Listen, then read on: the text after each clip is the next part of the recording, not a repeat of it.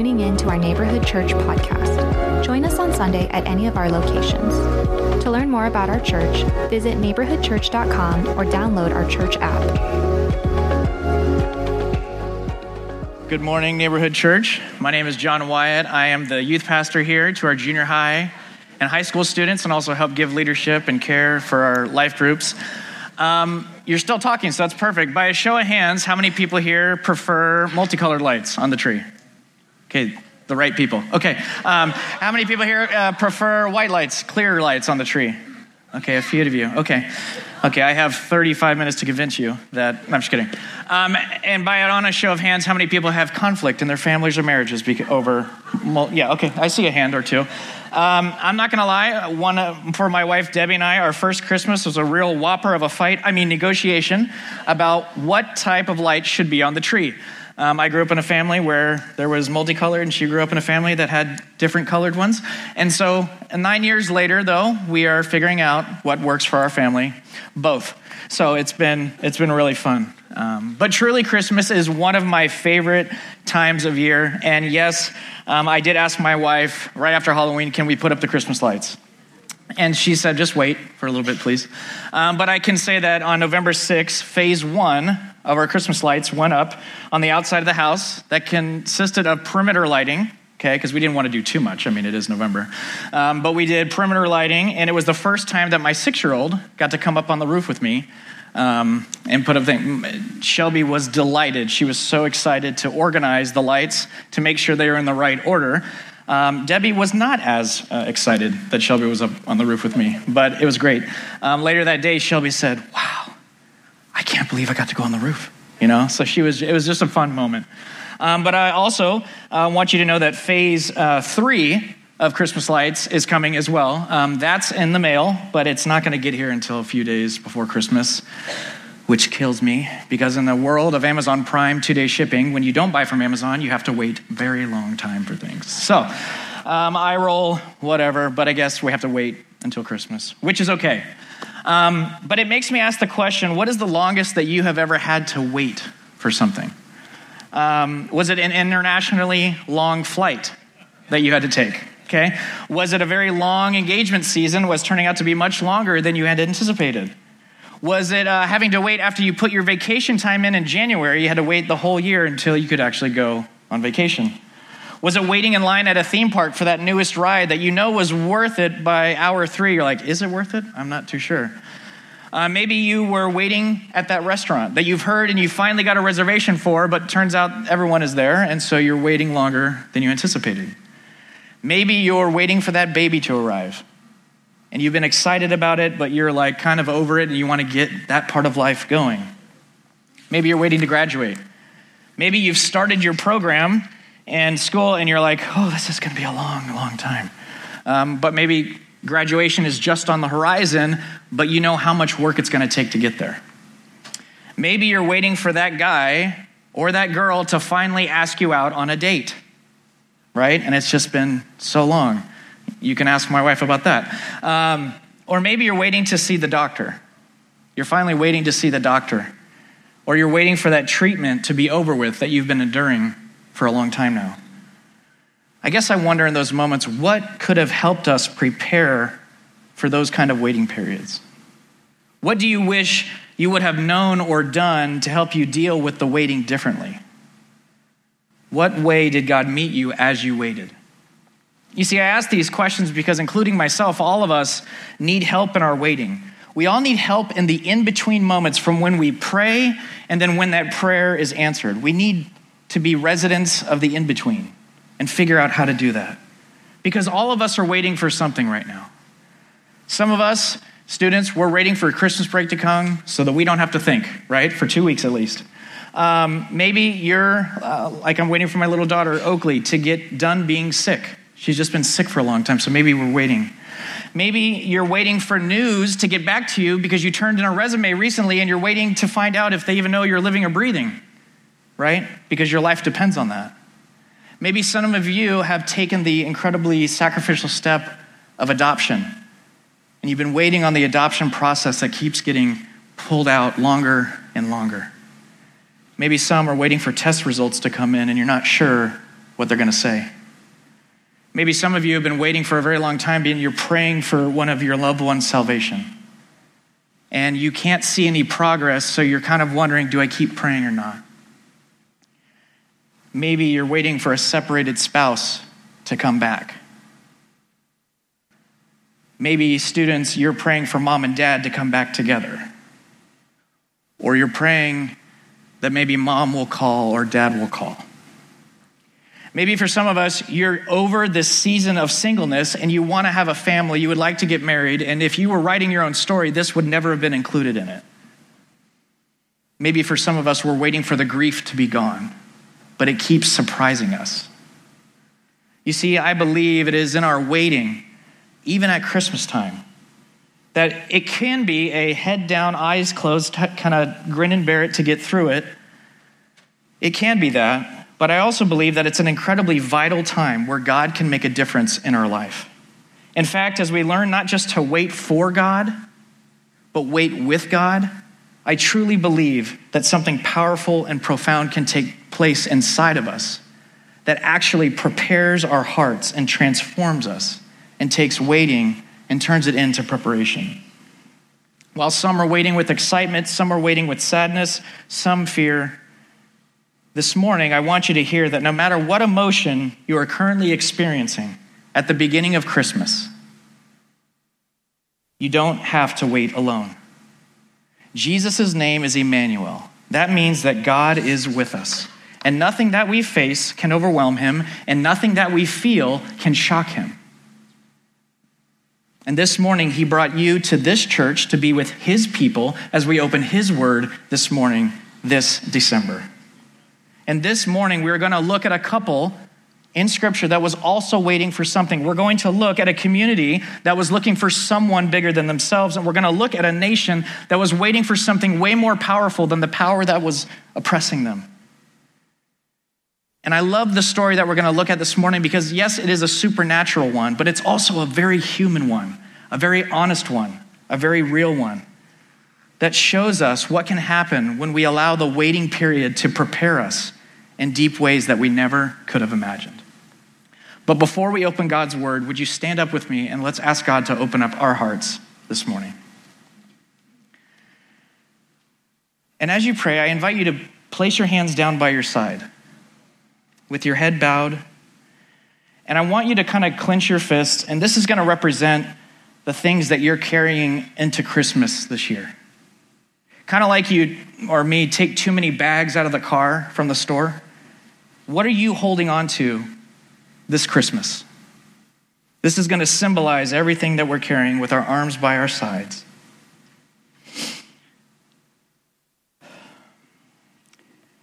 And now I invite you to symbolically drop those bags at your feet. Whatever your hap- whatever's in your heart, whatever's in your hands, whatever's in your mind, as best you can for these next few moments, just let them drop at your feet with your hands open. Just stand there with your hands open. And now I want you to imagine that Jesus himself comes and slips his hand into your hand. Jesus' nail pierced hands hold your hand. You don't have to say anything, just let him stand right next to you. Jesus is here with us, our Emmanuel. Jesus is going to stay by our side today no matter what we face, no matter what we have faced already. He is here right now, and He isn't going anywhere. And so, Lord Jesus, you are here with us. You have promised to never leave us, to never forsake us, never abandon us. And so, Lord Jesus, as best we can, we ask you to come close to us this morning, to hold our hands as we hold onto yours. Would you open our hearts this morning to your heart this day as we open your word to us? Thank you for always listening when we reach out to you. In Jesus' name, amen. You may be seated. If you have your Bibles, please open up to the book of Luke. Luke chapter 1, New Testament goes Matthew, Mark, Luke. Don't be shocked uh, Luke chapter 1 is 80 verses. We'll get through most of them this morning. No, I'm just kidding, but we are going to cover a lot. So, um, but Luke chapter 1, uh, just to set the scene up, Dr. Luke wrote the book of Luke, but he also wrote the book of Acts. And he's going to introduce us to a Jewish husband and wife who have been faithful in serving God and serving God's people for a while. And this couple is living in the nation of Israel that has been run by the Romans. And up until this point, there's been silence in Israel's relationship with God for some 400 years because of Israel's rebellion and sin against God in the past. Really, during these 400 years, all they've had to hold on to is the words in the Old Testament, the promises of God, and then each other as a people group as they try to rebuild and survive as a nation. So much has happened during those 400 years that many people are responding in different ways. Some in the community are fighting back against those who rule over them. Others choose to help God's children find their way back by serving in the temple. Some keep believing in the old ways and try to cling to the old ways of doing life with God only to, only to realize that they're stuck in their ways apart from God. But for the majority of the Jewish people, many of them are just trying to survive and please God at the same time. They're trying to honor God who gives them life and breath and their daily bread and still hold onto the promises that one day God is going to send the Messiah, the difference maker, to them to fix the mess in the world. And this morning, at the very beginning of the Christmas story, God is going to break that silence. But just because God is silent doesn't mean that God has left us. Just because God seems to be quiet and our circumstances seem to be the same, it doesn't mean that God has stopped working. Which is why the first thing we're going to see in our story this morning is the presence of devotion and disappointment in the life of this couple. The Christmas story begins with a couple who's devoted to God, but have a life that's not devoid of disappointment. Life with God can be this mixture mixture of dedicated worship and unanswered prayers. Look with me, starting in verse 5 of chapter 1. In the days of Herod, king of Judea, there was a priest named Zechariah of the division of Abijah. And he had a wife from the daughters of Aaron, and her name was Elizabeth. And they were both righteous before God, walking blamelessly in all the commandments and statutes of the Lord. But they had no child, because Elizabeth was barren, and they were both advanced in years.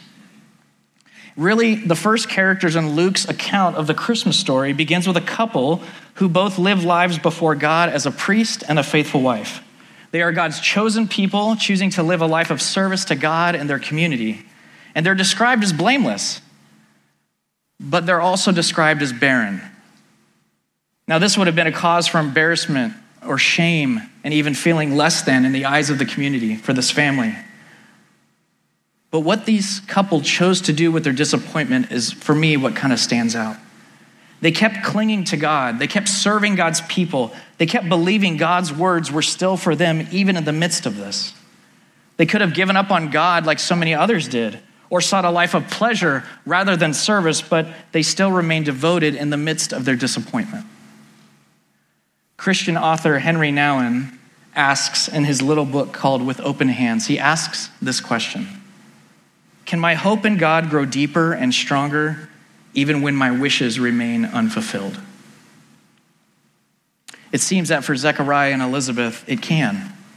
It seems that for many, all throughout the Bible, those who seriously are pointed to as having some of the greatest faith in the Bible also had major setbacks in their life. I know for me in my own life, the men and women that most encourage me are those who have truly walked with God, not when everything has been perfect, but when things have been so devastating and disappointing, but they still know and are still convinced that God is good and He really knows what's best, even when they don't understand what He's doing. Which brings us to the second thing present in the life of this couple, which is there's faithfulness and there's fear. During the early days of the Christmas story, God shows up for Zechariah, and then Zechariah falls down. God always proves to be the faithful one in our lives, even when we don't understand how or why. Pick up reading in verse 8 with me. Now, while he was serving as priest before God when his division was on duty, according to the custom of the priesthood, he was chosen by lot to enter the temple of the Lord and burn incense. The whole multitude of people were praying outside at the hour of incense, and there appeared to him an angel of the Lord standing on the right side of the altar of incense. And Zechariah was troubled when he saw him, and fear fell upon him. And the angel said, Don't be afraid, Zechariah. Your prayer has been heard, and your wife Elizabeth will bear you a son, and you will call his name John. And you will have joy and gladness, and many will rejoice at his birth. What perfect timing! What an answer to prayer! What a beautiful promise. Just as Zechariah happens to be chosen to serve in the temple that, way, that day, God is choosing to break his silence and answer the longing of this precious couple's prayers. But this child that was going to come wasn't just going to be an answer to the couple's prayers, but it was also the answer to the prayers of a struggling nation for God to break his silence and redeem his people. I love how plainly Gabriel just says it to Zechariah hey, your prayers have been heard. God is about to give you an incredible blessing in your life, and you're going to have joy, and there's going to be gladness and rejoicing inside your family, outside your family, all around you, because people are going to rejoice at what God is about to do. In the Christmas story, God is saying to Zechariah, He's saying to the children of Israel, He's saying to a weary world, I see you. I hear you. I understand how hard it has been for you. I am glad to be with you. And I can do something about what you're going through. I wonder how many times Zechariah and Elizabeth had prayed a prayer for the child only to be met with sadness in the womb or silence in the womb. I wonder how many times their disappointment, though, maybe strengthened their devotion to God. I wonder how many times the children of Israel prayed for God to send the Messiah in power, in power and in righteousness, only to have more suffering and more injustice piled on. I wonder how many times those prayers actually reattached the children of Israel to their Creator. I wonder how many times in our own lives when we pray for God's plan or God's help or God's intervention and it's met with silence or it's met with disappointment or even dismay. I wonder if in those moments God is actually coming close to us. I wonder if God is listening to us. He's standing right next to us, helping us when we can't feel or see Him, which is actually preparing us for the next step. Which leads us to the third point this morning, which is to embrace repentance and readiness. You see, when it comes to this part in God's plan and answering this couple's prayer, it included preparing them for something greater than just one child. Walking with God includes taking steps that ready our souls and prepares more room for God in our lives. Look at verse 15. For he, John, the baby that will be coming, will be great before the Lord, and he must not drink or have, he must not drink wine or strong drink and he will be filled with the Holy Spirit even from his mother's womb. And he will turn many to the children of Israel to the Lord their God. And he will go before them in the spirit and power of Elijah to turn the hearts of fathers to their children and the disobedient to the wisdom of the just, to make ready for the Lord a people prepared. This child of promise was going to prepare the way for the anointed one. This child of promise wasn't the anointed one, but he was going to point others and prepare others to be with him. Zechariah and Elizabeth's son, John, would be made ready by God's Spirit so that he could help God's people be ready for when God's Son arrived on the scene. This was a signal to God's people that God's great rescuer, God's Messiah, was on his way. God didn't just send a Savior, He sent someone to point to that Savior. You see, that's how God is going to answer Zechariah and Elizabeth's prayer. That's how he's choosing to answer the cries of his people. You see, God often leaves indicators that he's at work in our lives, but sometimes I know for myself I have a hard time keeping my eyes and ears open to what he might be doing. And if I'm honest, sometimes we get so used to the company of disappointment and letdown, and even sometimes of our own making, that we'll see in our next point, we can experience whoopsie and wonder when it comes to our relationship with God. In the Greek, whoopsie has two O's, okay? So, whoopsie and wonder. Even in the life of the most blameless and the most faithful, can also experience moments of disbelief and doubt in God. Sometimes we can't recognize when God answers our prayers because we live as if it's up to us to answer our own prayers. Look with me at verse 18. And Zechariah said to the angel, How shall I know this? For I'm an old man, and my wife is advanced in years. And then the angel answered him, I am Gabriel. I stand in the presence of God, and I was sent to speak to you and bring you this good news. Behold, you will be silent and unable to speak until the day that these things take place, because you didn't believe the words in my mouth, which will be fulfilled in their time. And the people were waiting for Zechariah, and they were wondering what was his delay in the temple. And when he came out, he was unable to speak to them, and they realized that he had seen a vision in the temple. And he kept making signs to them and remained mute. But when his time of service ended, he went home. And after these days, his wife Elizabeth conceived, and for five months she kept herself hidden, saying, Thus the Lord has done for me in the days when he looked on me to take away my reproach from among the people. What word or phrase comes to your mind as you hear this part of the story? Maybe don't say it out loud because we're in church. And what I mean by that is, whoa, I think for me, a lot of things come to my mind like, oh my gosh, did you really just say that, Zechariah, to an angel? I would also say, relax, Gabriel. This seems a little harsh.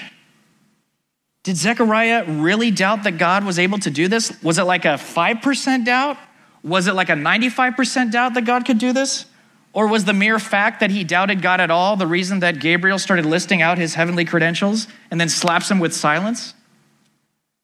How is Zechariah going to handle this embarrassment or the guilt or the shame?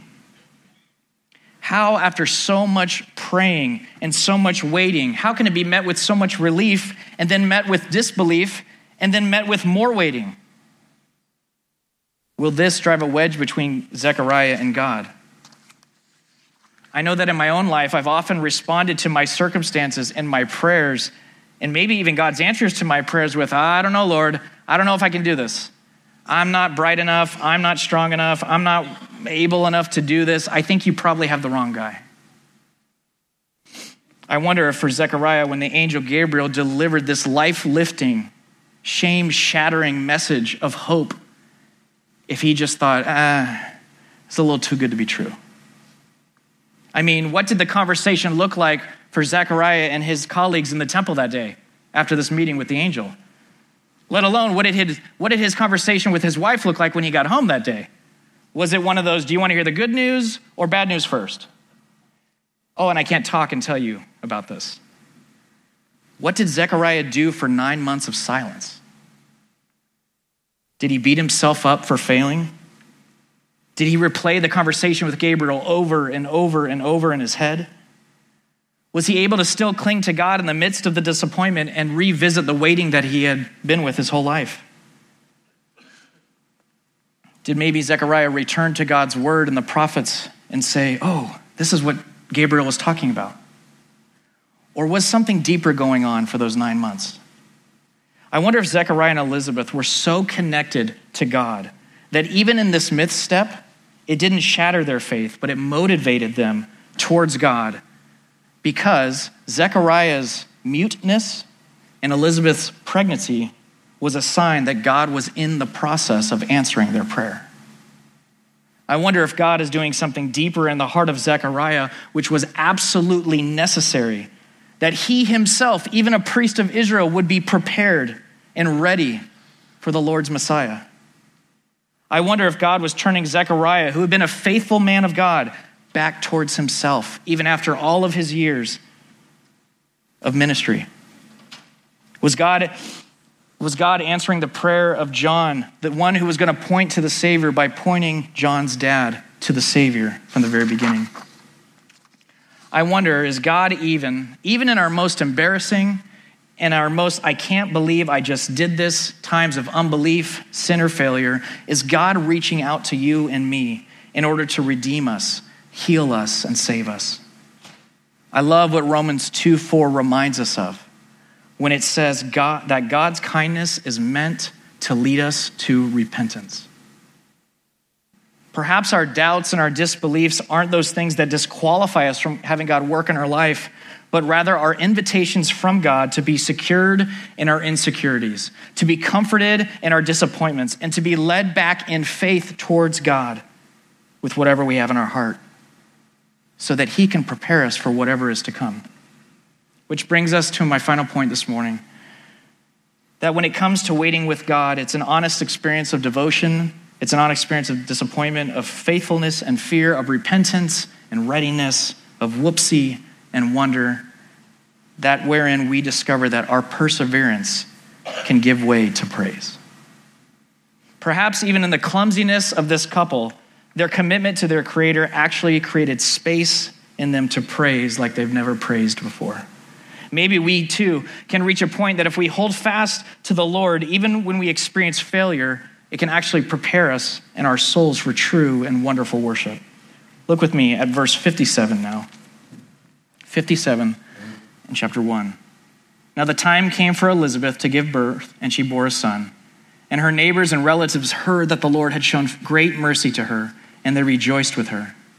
And on the eighth day they came to circumcise the child, and as they would have called him Zechariah after his father, but his mother answered, No, he shall be called John. And they said to her, Well, none of your relatives are called by that name. And then they made signs to the father, inquiring what he wanted him to be called. And he asked for a writing tablet and wrote, His name is John. And they all wondered. And immediately his mouth was open and his tongue loosed, and he spoke, blessing God. And fear came on all their neighbors and all the things that were talked about through the hill country of Judea. And all who heard them laid up in their hearts, saying, What then will this child be? For the Lord, for the hand of the Lord was yet upon him. This is a beautiful moment in this couple's life. It's a joyous time in the community where they're being surrounded by the relief that came. And I would encourage you tonight, maybe read the rest of chapter one. We don't have time this morning, but it's a beautiful you get to hear finally what Zechariah does say after his nine months of silence. And I would imagine over those nine months, while John was growing in Elizabeth's room, womb, that Zechariah's faith and trust in God was growing as well. Indeed, the more that Elizabeth was showing in her pregnancy, I believe that Zechariah's praise and his perseverance began to grow and grow inside of him as well. The definition of perseverance is the persistence in doing something despite difficulty or delay in achieving that success. Zechariah wasn't going to let this whoopsie of his worship define him in his community, but rather he was going to let God define him, God define his wife, and even God define the name of his son. And as this couple prepared for the coming of their son, the nation was also being prepared for God's Messiah to come. God was making room inside of them for his entrance. And I think part of perseverance feels like long suffering because we don't know when the silence will be broken. But when we bring our whole souls to God in prayer, in service to others, and utter dependence on Him, no matter what's going on, I believe that we start to become the kind of people who have been made ready for the Lord, a people prepared. One New Testament scholar says the lesson that pious Zechariah learns is important, especially to those who have a rich spiritual heritage. He is a man, Zechariah is a man of lifelong faith who still needed to grow. It is all too easy for us to view our spiritual life as something that needs to be mastered rather than maintained. So, in closing, what if in our waiting, God is preparing something in us? What if in our waiting, God is preparing something bigger for us and our community? What if in our waiting, God is preparing us to serve those that He places around us so that He can deliver through us His promises, His gladness, and even His cares? I wonder as we learn to walk with our Creator this Christmas, how Jesus will hold our hands no matter what we're facing no matter what is coming and no matter how long we've been there. Perhaps this Christmas it's possible that the God of hope can deliver his hope to us and grow it deeper and stronger even in our disappointments and when our wishes remain unfulfilled. Maybe even this Christmas, there will be deep and lasting joy for the world because the Lord has come.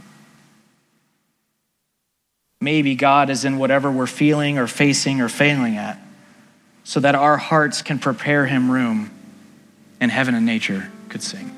Would you pray with me?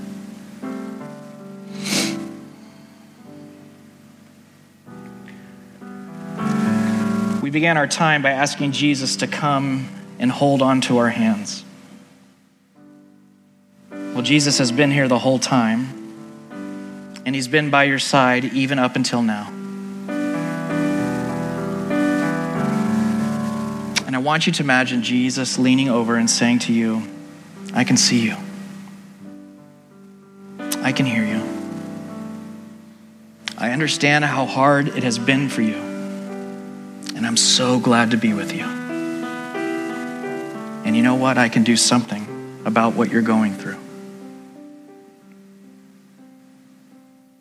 Talk with the Lord Jesus right now about whatever is coming up in your heart that you've heard this morning. Just take a few moments.